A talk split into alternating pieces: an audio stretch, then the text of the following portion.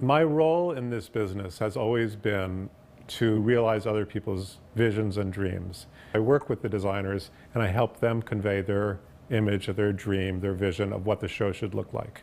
Hi, my name is Gene Mignola and I'm a textile artisan.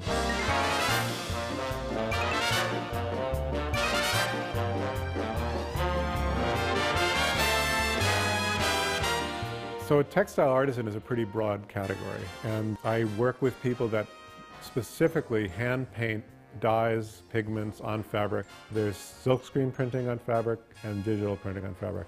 Those are the, the areas of my expertise that I've chosen to concentrate on. I've been printing fabric for 30 years. Although I had a basic training in textile design and textile printing, I really learned on the job um, as an assistant to costume designers, as a dyer in a costume shop. Um, that's where I really honed my skills.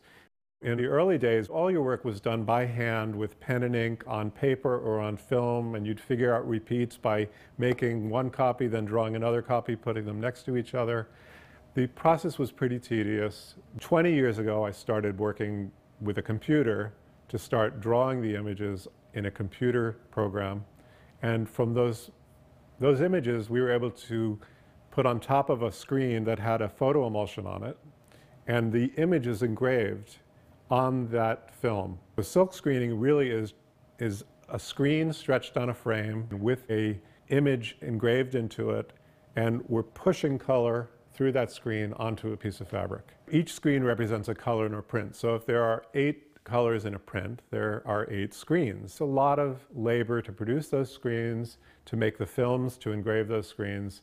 Screens are very expensive to produce. 10, 12 years ago, um, I started getting an inkling about digital printing on fabric, which bypasses screens. And with the digital process, the printer is actually mixing colors for you. So you could have a hundred colors in a print, a thousand colors in a print. One file is created. Instead of separating that out into eight different files and make eight different screens, you keep it together and the printer does the mixing of the colors to create the pattern. sounds easy, it's not so easy.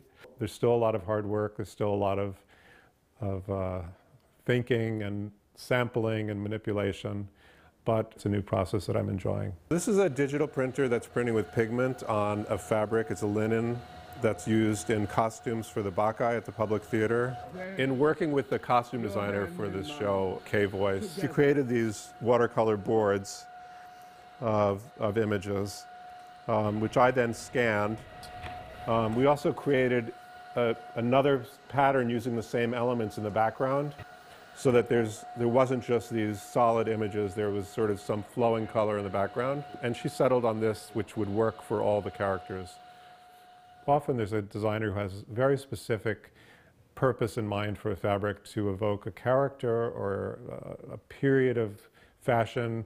And uh, with, with my skills, I'm able to create a fabric that fits that bill. So this is an example of a sample that I printed for Jane Greenwood for the, a production of Present Laughter that's opening on Broadway soon uh, with Victor Garber. We came up with a print, this circular motif, based on a photograph of Noel Coward wearing a silk bathrobe. We printed it actually on a silk that already has a little bit of a jacquard pattern woven into it, which gives the color a little more depth when it's printed.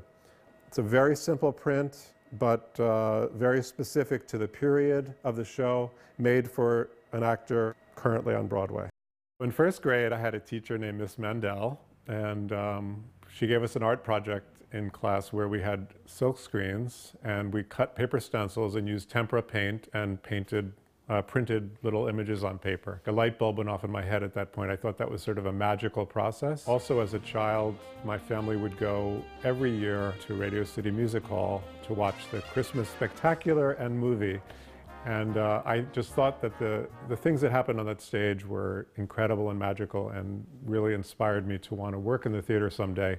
But I didn't know what that meant at the time. I just found it really amazing from my early years of going to Radio City, I've had a, a passion for spectacle. And one of the reasons costume designers and, and uh, costume shops will come to me is to create an effect that creates a spectacle on fabric. Uh, this past year, I worked with Frank Krenz, who I had worked with on other shows. Um, he was doing a design for the entire circus for this year. And this is a sketch he did for dancers. There were 11 dancers in this number. Frank did some preliminary paintings of some of the images he wanted on these skirts and bodices.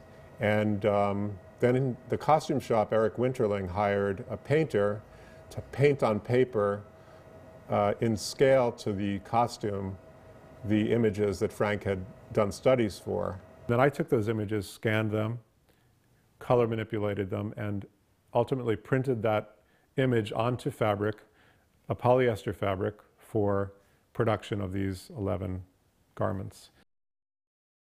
I love this job because it's it's a it's a different challenge every day, and I'm uh, I guess I have a short attention span, so um, I I love to be able to go from project to project and create things that I enjoy working on, and I love seeing the finished results. I love to see those things on stage, and I'm happy sometimes that that all the hard work has paid off.